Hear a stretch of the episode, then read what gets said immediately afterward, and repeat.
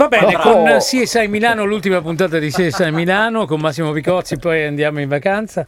Quando parti per le vacanze, Massimo? Non lo so ancora, dopo Mai. Ferragosto comunque. Dopo Ferragosto. Ecco, occhio alla località scelta dal dottor Picozzi per le vacanze, Dove che lui è come la signora in giallo, eh, lui arriva e uccidono qualcuno. paese. Quello potrebbe essere, che, che- che poi ci cerchino di... Ma devo dire che in vacanza solitamente ho una postura e uno sguardo un po' respingente. Sì? Per cui è difficilissimo che qualcuno mi interpelli, mi chieda... Ma, mm, che mi dicano ma lei è quello che abbiamo visto in televisione Ma lei è quello di radio?" CSI Milano. Eh. Certamente, eh, può essere, mi riconoscono della voce, ma che mi vengano a dire cosa ne pensa dell'ultimo delitto, questo fortunatamente No, non eh. ci provano nemmeno. Poi parleremo di una questione che riguarda i molto famosi come Picozzi e i poco famosi come me, diciamo, un po' famosini come me e Tony o comunque un po' conosciutini, e cioè il riconoscimento dell'ascoltatore del fan in spiaggia. Dove tu sei comunque in costume Sei nudo. e, e sei nudo e te fa strano. pa- facciamo una foto. Faccio tu una dici, foto e tu nudo. Fai campo stretto perché la parte di sotto preferirei non mostrarla proprio pubblicamente. Ecco, come dire. Senti, va bene, siamo arrivati Vabbè. alla seconda parte di Sì, CSI Milano eh, e parliamo di un Allora, altro puntata cattivo. dedicata ai appunto alle cattivi. suggestioni Sì. letterarie e quindi cinematografiche dei cattivi che hanno avuto però un'influenza. Adesso parliamo del secondo più, gra- più grande ca- tra i cattivi Dopo del Mr. cinema. Hyde. No, adesso se mi dite, dovete dirmi al cinema eh, eh, Sì. chi è il primo, chi è il terzo, perché lui di, di cui parliamo Questo è il dopo- secondo. è il secondo. Al posto numero uno tra i più grandi cattivi della storia del cinema? Ma i personaggi che però non sono esistiti nella No, realtà. ne- ne- nella pellicola devono essere Ma di fantasia Di o fantasia. realmente sì? Mm, Cioè, Jack lo squartatore non va bene perché Eh, è reale. eh, c'è, ma non, non è tra i primi. Porca Non è Ok. nel primo, nel terzo. Hannibal Lecter.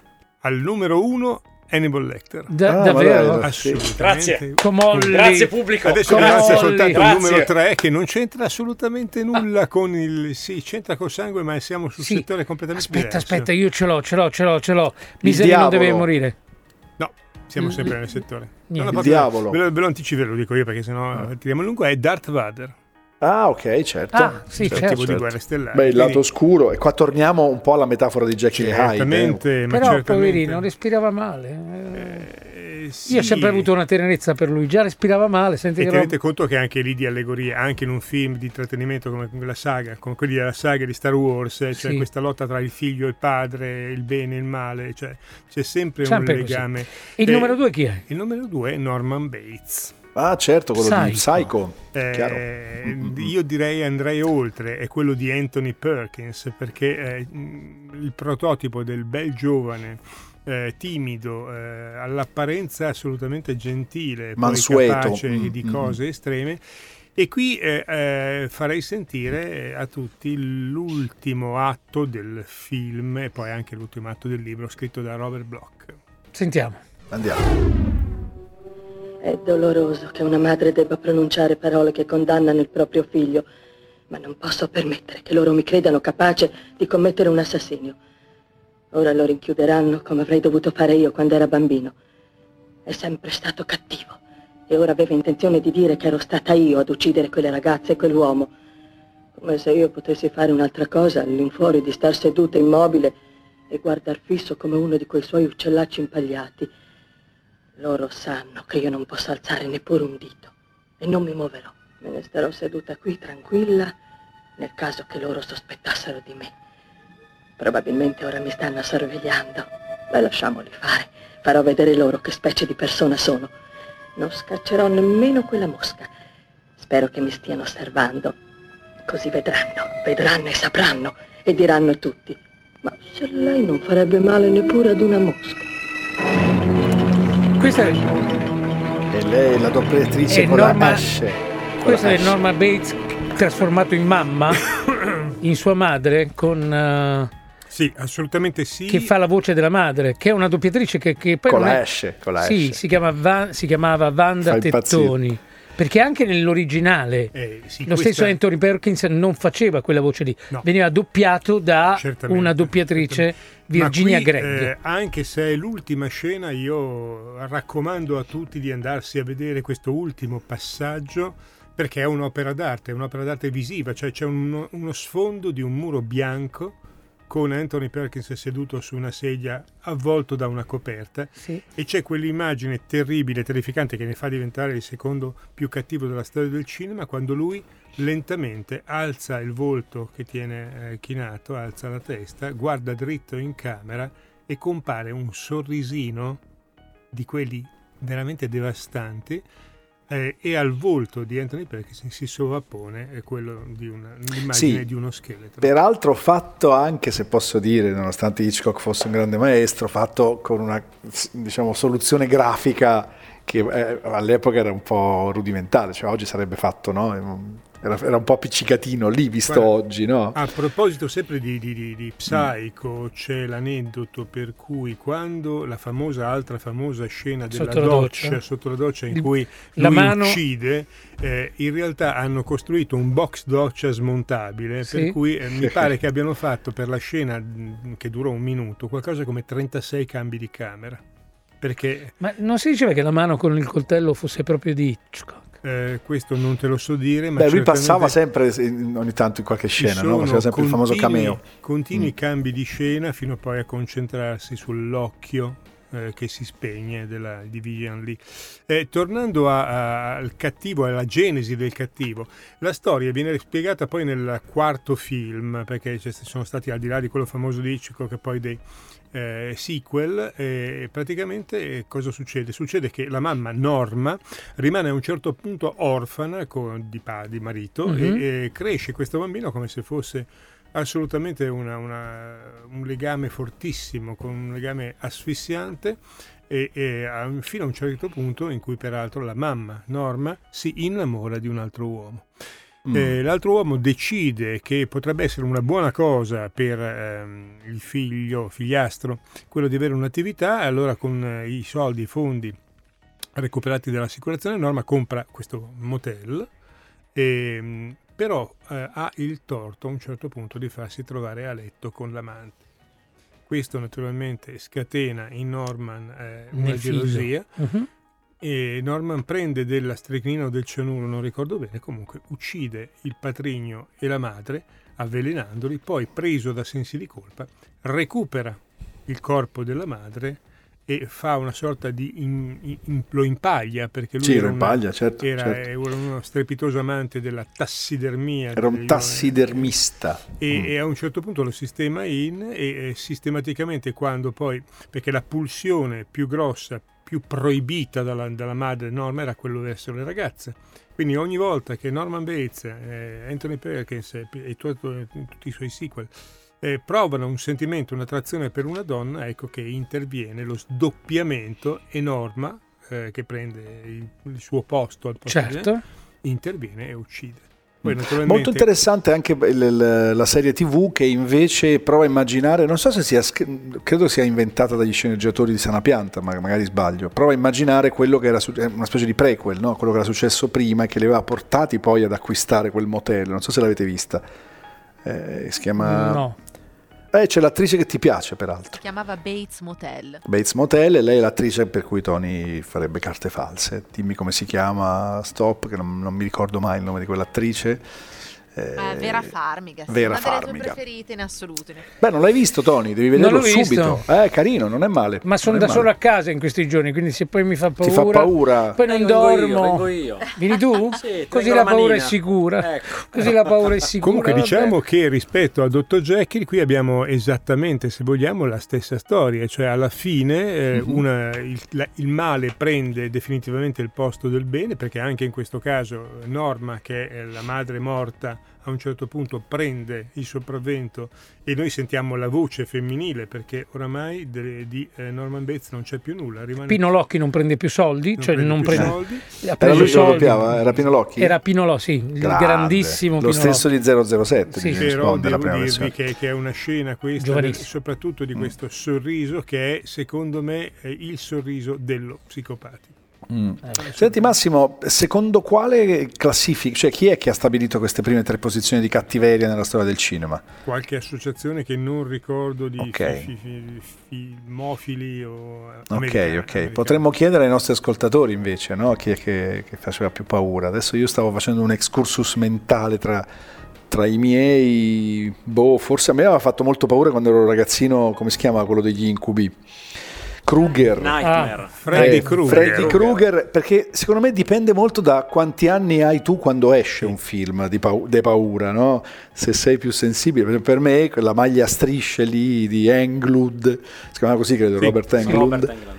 Ecco, insomma, quella- quel- credo si pronunci con la U forse, sai perché è scritto con la U, non con la A. Vabbè, comunque, insomma, No, no, per ma me lui è perfettamente ragione, io ad esempio sto pensando che mm, quello che la, la mia ex moglie era terrorizzata eh, perché era in quell'epoca incinta era una serie televisiva per, eh, che fece grande successo all'epoca che si chiamava I Visitors. Vabbè, Mm. certo, che- dove c'era sempre lui peraltro. C'era sempre lui. Sì, ma lo truccavano buono. sempre, non è mai riuscito a fare una Lui roba faceva- con la faceva- sua dove faccia. si vedeva, sì, esatto. Eh, probabilmente se la rivedessimo ora eh, Farebbe tenerezza, Sì, quasi sì, tenerezza. certamente, Certo, certamente. certo. Fermiamoci qui, tra poco la terza e ultima parte di CSI Milano di oggi. CSI Milano. Mm, Terza parte di CSI Milano, l'ultima parte dell'ultima puntata di questa stagione. Mm? E poi ci ritroviamo quando? Non il primo martedì, ma il secondo martedì, corretto? Sì, sì, sì, secondo. Posso dire una Quindi- cosa su, su Blanco? Oh, vi ho interrotto, però vedi non vedersi, vedi non vedersi, vi ho interrotto. Vabbè, Di, di- di su Blanco, di su Vedi, Blanco. non vede- No, che secondo me Blanco ha una faccia inquietante da un po' da, da film dell'orrore. Lo no? mettiamo, lo mettiamo in lista? Eh beh, secondo me se il cinema si accorge di lui potrebbe essere mm, u- usabile, utilizzabile al cinema. Ha una faccia piuttosto inquietante Blanco, secondo me. No, non siete d'accordo? Mm, Boh, Una faccia bella strana, ragazzo. Eh, che- Ha delle espressioni un po' Sì. inquietanti. Più Eh, che è la sua forza poi, no? E anche la, la- la sua, la sua personalità, il suo carisma. insomma. Comunque, tornando a quelli di cui abbiamo parlato, c'è niente da fare. Cioè, rispetto a Anthony Hopkins, eh, il volto di, di- di- eh, Anthony Perkins è, molto Tutti gli più- Anthony sono è un po'- molto più inquietante. Cioè, Beh, peraltro lui ha una suo- storia pazzesca anche Sì, di sì, vita, no? certo. Perché si era ammalato di AIDS, se non sbaglio, giusto? È un personaggio un po' particolare, sì. Sì, è sempre stato, cioè in realtà per interpretare i suoi personaggi un Entrava po' tanto nella un parte. po' c'era, più che facci- farsi c'era.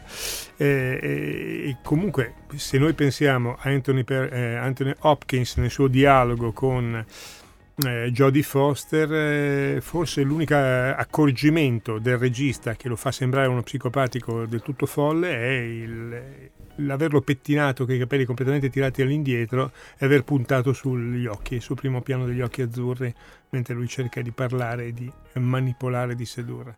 Eh, Ecco, eh, la Stop ha, ha velocemente trovato due notizie su Perkins. Io mi ricordavo che avesse avuto una vicenda di vita particolare. Allora, lui è morto di AIDS Mm. e la sua moglie, la, la sua vedova, è morta nell'attentato delle Twin Towers. Mhm. Ma pensa che, che- che parabola, Che destino. Sì, che destino incredibile, no? E io direi invece per una Adesso sorta facciamo di un altro legge cattivo, del il terzo contrappasso, cattivo. No, No. no, no, no, no, facciamo una storia che è assolutamente una storia di malvagità e di cattiveria, che ha dato spunto a uno dei film che tutti i nostri ascoltatori hanno visto. Mhm. Dubito. Quindi possiamo spoilerarlo. Possiamo Eh? spoilerarlo, in cui il protagonista è un buono. Un buono eh, vero, eh, un miracolo di bontà scambiato per un cattivo, eh, responsabile, incarcerato e detenuto per, eh, perché è ritenuto responsabile della morte di due ragazzine eh, e lui naturalmente queste ragazzine non voleva assolutamente uccidere, voleva salvarle, voleva rimettere tutto a posto. E sentirei questo passaggio che è uno dei passaggi più commoventi. Di cosa stiamo parlando? Stiamo parlando del miglio verde di John Coffey. Ah, che meraviglia. Mm-mm. Andiamo. John, dimmi cosa posso fare per te. Vuoi che ti faccia uscire di qui? Che ti lasci scappare? Vedi fin dove puoi arrivare. Perché faresti una cosa tanto stupida? Quando sarò al cospetto di Dio Padre, il giorno in cui mi giudicherà e mi chiederà perché mai io ho, ho ucciso uno dei suoi veri miracoli viventi, che cosa gli potrò rispondere? Che era il mio mestiere? Il mio mestiere. Tu devi dire a Dio Padre che hai fatto una gentilezza. Lo so che soffri e ti preoccupi. Te lo sento addosso. Ma adesso però la devi smettere. Io voglio farla finita una volta per tutte. Davvero. Sono stanco, capo. Stanco di andare sempre in giro solo come un passero nella pioggia. Stanco di non poter mai avere un amico con me che mi dica dove andiamo, da dove veniamo e perché. Sono stanco soprattutto del male che gli uomini fanno agli altri uomini. Sono stanco di tutto il dolore che io sento e ascolto nel mondo ogni giorno. Ce n'è troppo per me. È come avere pezzi di vetro conficcati in testa sempre, continuamente. Lo capisci questo? Sì, John, credo di sì. Beh, ci deve essere qualcosa che possiamo fare per te, John. Avrai qualche desiderio. Non ho mai visto una di quelle pellicole.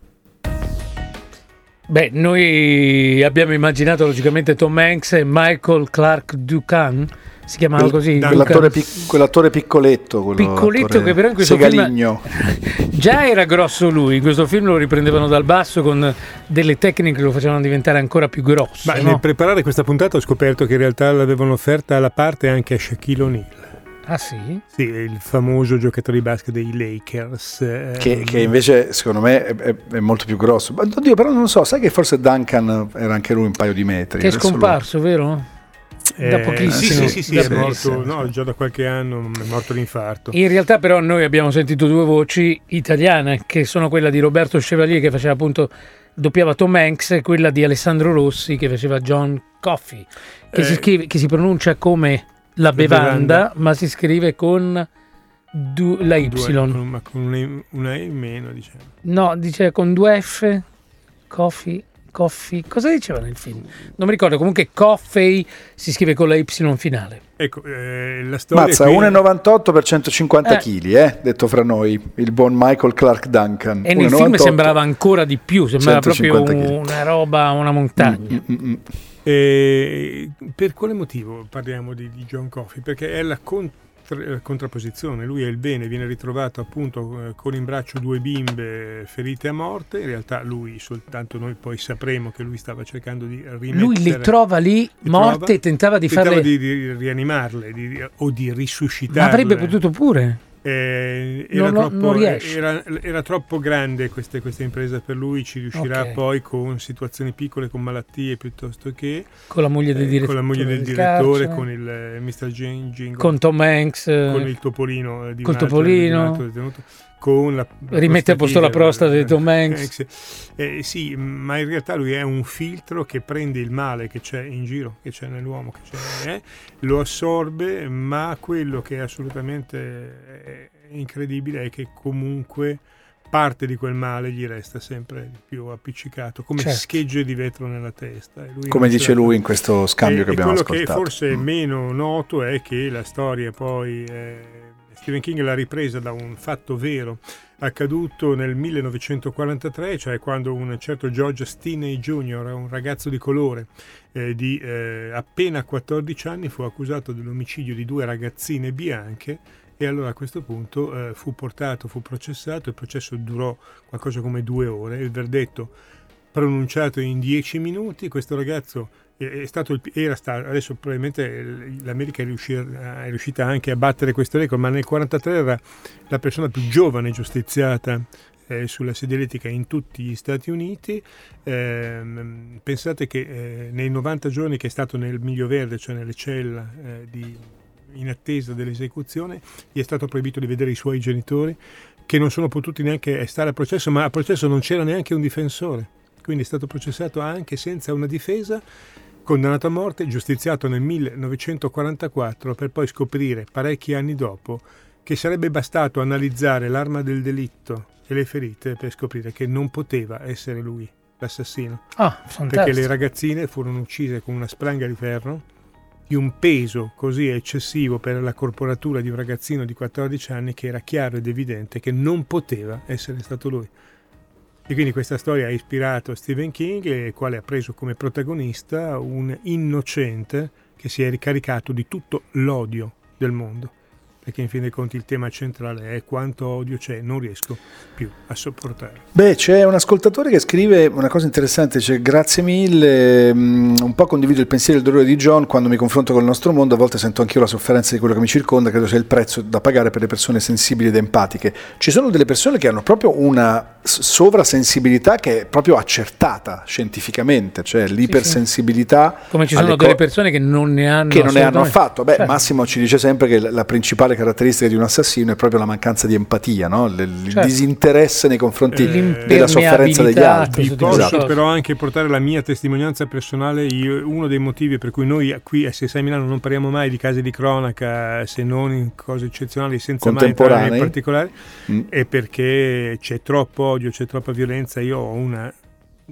Comincio ad avere una repulsione, Eh, eh, sì, non sì. soltanto una difesa, ma proprio una- un distacco, una- un disagio. Eh, Certo, Sì, c'è certo. molta gente che non segue i telegiornali proprio per questo, Mm. proprio per non caricarsi di questa negatività.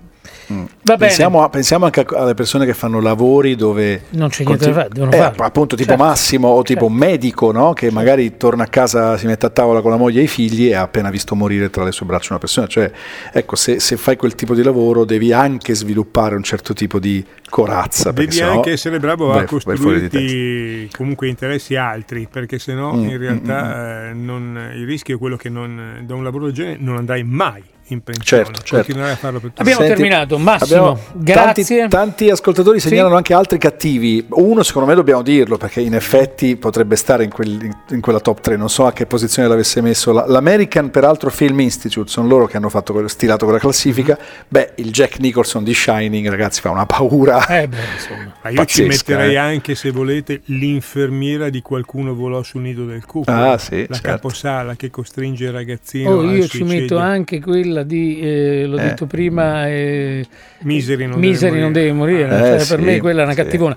Va bene, grazie Massimo Grazie che sei stato con Massimo. noi. Buone buon- vacanze. buon Buone vacanze. agosto, Ci, ci sentiamo con la prossima stagione. E con i best A voi. ad agosto da non perdere ogni domenica alle 13, 4 tra gli episodi migliori già ascoltati durante la stagione. Ciao Max. Massimo. Ciao ciao. Ciao. CSI Milano torna la prossima settimana con Radio 105 su una nuova scena del crimine.